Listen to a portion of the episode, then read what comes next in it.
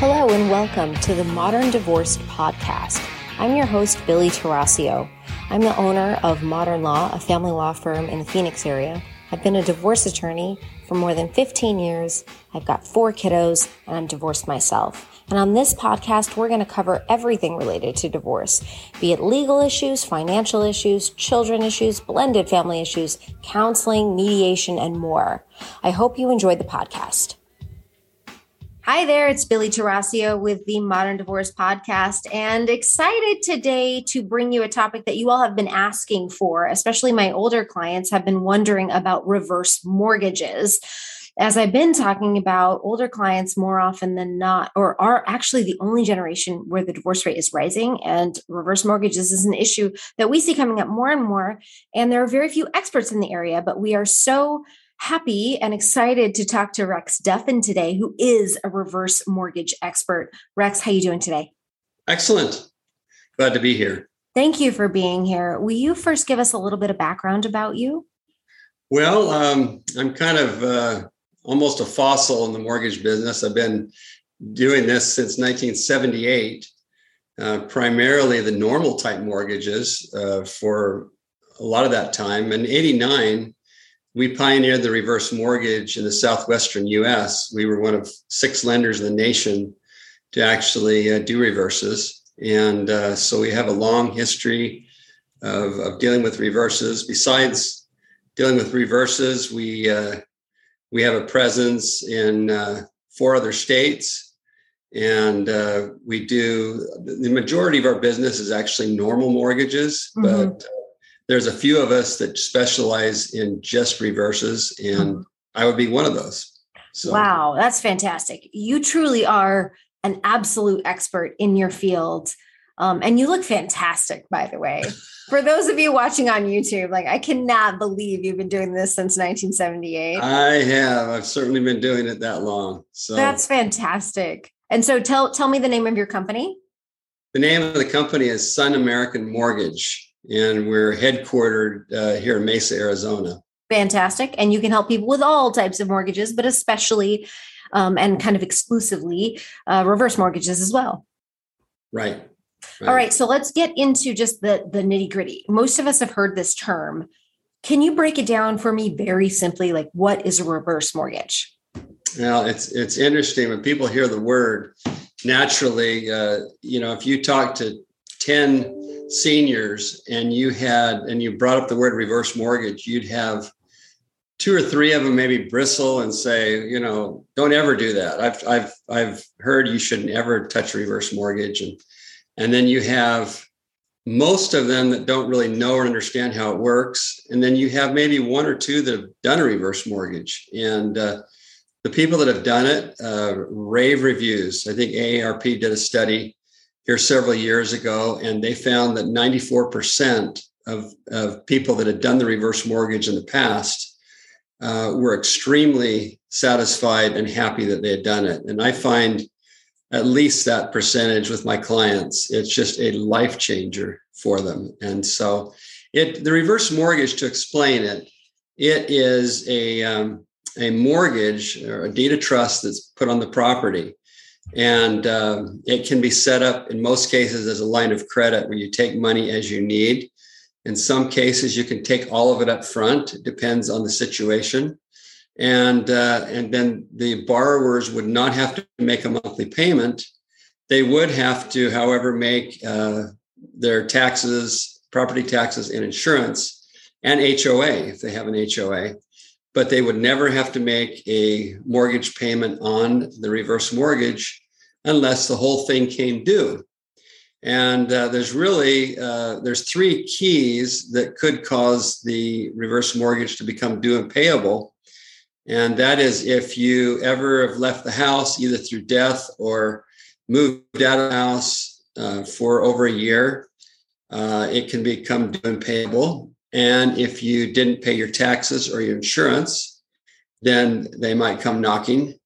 Um, and you know, there's a couple other small ways, like if there if you allowed liens to be put on the property, or or um, you transferred title without telling anybody, you know. But the the keys really are are living in the home as your primary residence and mm-hmm. paying tax insurance and your HOA if you have one. Mm-hmm. As long as you do that, you can stay in the house for, there's no time limit. Um, it doesn't matter if the value drops like it did back in, you know, 08, 09, uh, 2010, uh, where in some parts of, of uh, Phoenix, particularly, it, they dropped in half, right? The values um. did and you don't you just you stay in there and and you carry on your life as if you did before you had the reverse mortgage there's really there's really no other special things you need to do okay so i'm going to ask like for some examples uh, just to break it down for myself so if i'm living in a house and it's got $250000 of equity and it's worth let's say 350000 so I, I owe $100,000 left on my mortgage. I got $250,000 of equity. Can I reverse mortgage? Yes. Okay, so you don't have to own what, it outright. That's one of the you do not have to own it outright, and that's one of the fallacies. Uh, there's I mean there's many uh, you know things that people believe about the reverse mortgage that are not even close. And one of them is that you just like you mentioned, Billie, that your property has to be free and clear. Most of the reverse mortgages that we do by far and away uh, have a mortgage on that property. And the, one of the main reasons that they get the reverse is to get rid of the mortgage payment. Okay so and, i've got i've got my 215 equity. I decide i want to take a reverse mortgage uh, i can either get it all up front or i can get a little bit every month well you uh, there's there's several stipulations on if you get it all up front or not um, let's back up a little bit. When we talk about equity, let's say the average reverse is somewhere in the neighborhood of 50 to 60% in some cases uh, that you would be able to borrow on that home. Okay. So if you owed more than, than those percentages, and it's based on age and also based on the interest rate, with low rates today, uh, you, you can borrow a little bit more than if rates went up. So mm-hmm. uh, it's interest rate sensitive. It's also based on age and mm-hmm. the value of the house mm-hmm. will determine how much you can borrow. Mm-hmm. So if you owed the full amount, let's say that you had a $500,000 house and you owed 250 on it. We could do the reverse, pay off your mortgage, pay it all up front, and you would go on your way, never having to make a monthly mortgage payment again. Um, if you owed a hundred thousand on a five hundred thousand dollar house, then we would pay off your hundred fifty thousand or hundred thousand dollar mortgage, excuse me, and you would have another hundred fifty in a line of credit. I see. You could access. So, so the reverse mortgage pays the mortgage and cashes you out of any additional equity you have up to 50 to 60% of the value. Right. In a way, you could say it pays your mortgage. Really, what happens is the interest is accruing. Since you're not paying the interest on the loan, it's accruing every month. So the balance does go up. And that's why they call it reverse, because instead of making payments, the, the payments that you would have made or the interest portion is put on the loan and it's not due and payable until after you're gone. Until after you pass away or move. That's right. So, and, and if, if those if that happens, either one of those happen, um, the um, you you arrange to have the home listed for sale. The family would, let's say, if a person passes away, the heirs would put the home up for sale, and as long as it's sold and closed within a year, they get to keep whatever difference there is between what's owed and uh, and what they sell the property for. Okay, and if the interest rate on my mortgage is you know four percent, it just keeps growing as long as I live there, as long Correct. as until I'm gone. That's right, until it's paid off. No, no limit, no max. So if we That's go right. over the value, if there's no you know net gain to me that's fine. The risk is on you that's all. right. And the and the heirs never have to pay the difference if there is a difference. And and we saw that back in that same you know time period uh, 2011 i think was the bottom of the market uh, here. And there were people that uh, you know maybe passed away during that time that owed more than their house was worth. It's kind of rare that would happen now because of a couple of factors, but if it ever did happen to where the home was worth less than what was owed on the property, the the government picks up the difference and covers the lender. So mm. that's why lenders are okay doing the product. Good to know. All right. Now, if um if a couple is living in a house and they get a reverse mortgage and one person moves out, I've got a couple questions for you. What happens to the reverse mortgage and how do we value the equity to determine the buyout of the spouse that's that's not going to have the house anymore? Okay. So your first question was what happens to the loan whatever if one of the parties moves out? Yeah. And as long as we have the other party named and on that loan um, protected, then there's no consequence to that remain remaining person that's living in that house, and the loan goes on as if both of them were there. Okay. Okay. So that first off. Uh, second, how do you value a house?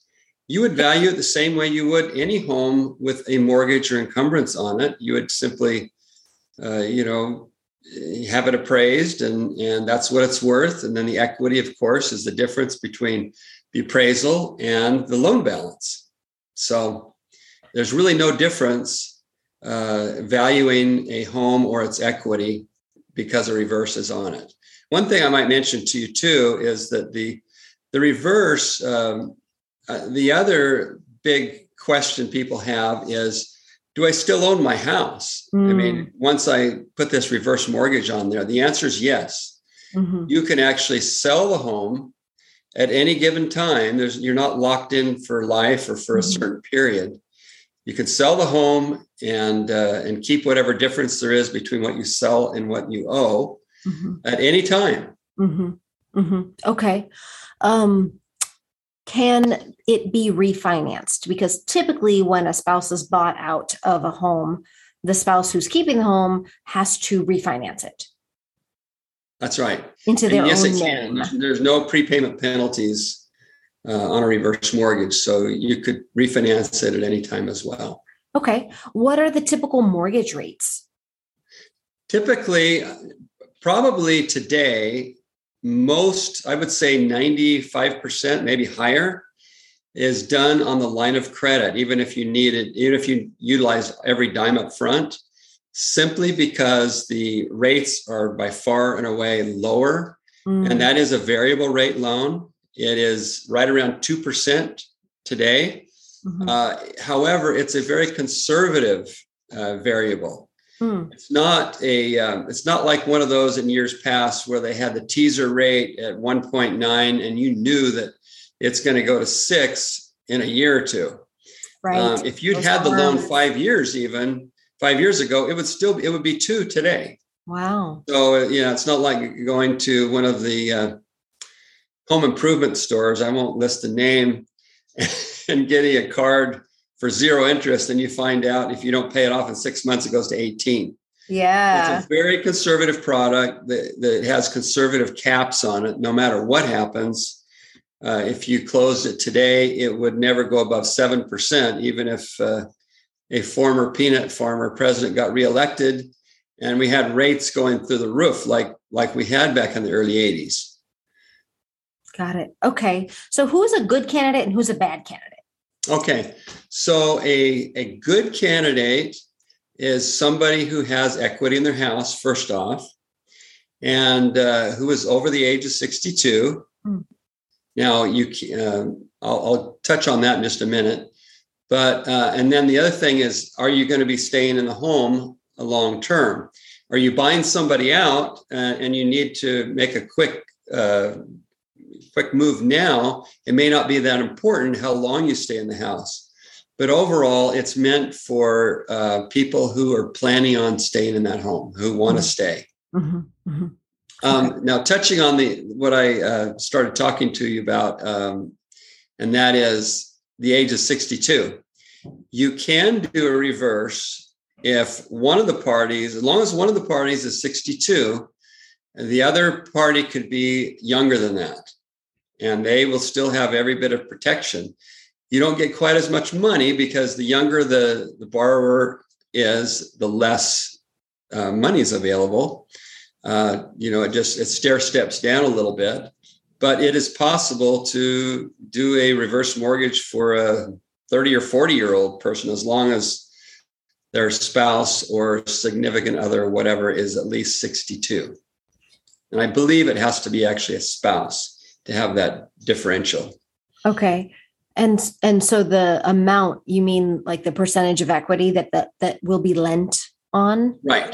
Okay. Right. That amount uh, decreases with the lower the age. Okay.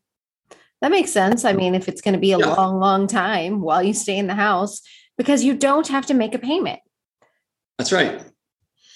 That's pretty. And that's cool. the beauty of it. Sometimes when there's uh, a divorce situation or other things, you know, money can be tight. It changes everything, and and to get rid of a a mortgage payment can be a huge deal.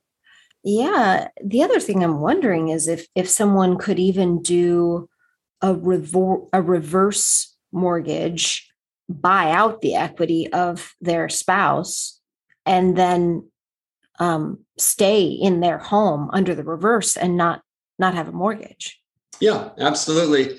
The only issue is you're still limited to that, you know, roughly 50 to 60%, depending on age, of, of the total equity you can borrow in a reverse. Mm-hmm, mm-hmm. So if the house were paid off or close to being paid off, mm-hmm.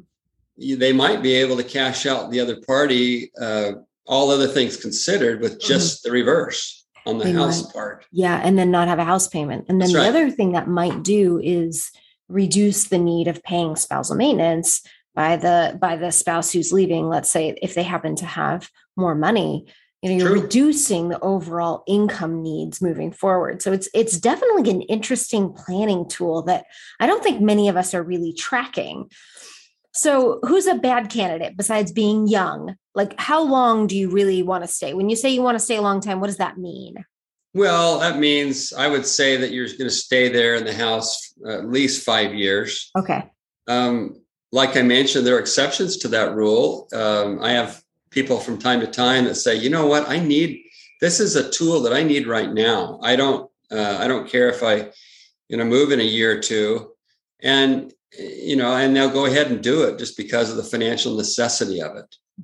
But it's generally viewed as something a long term tool to help you live in the house, to stay in the house, and that's where you plan you're planning on staying. And I want to make sure I understand the difference between just getting a line of credit.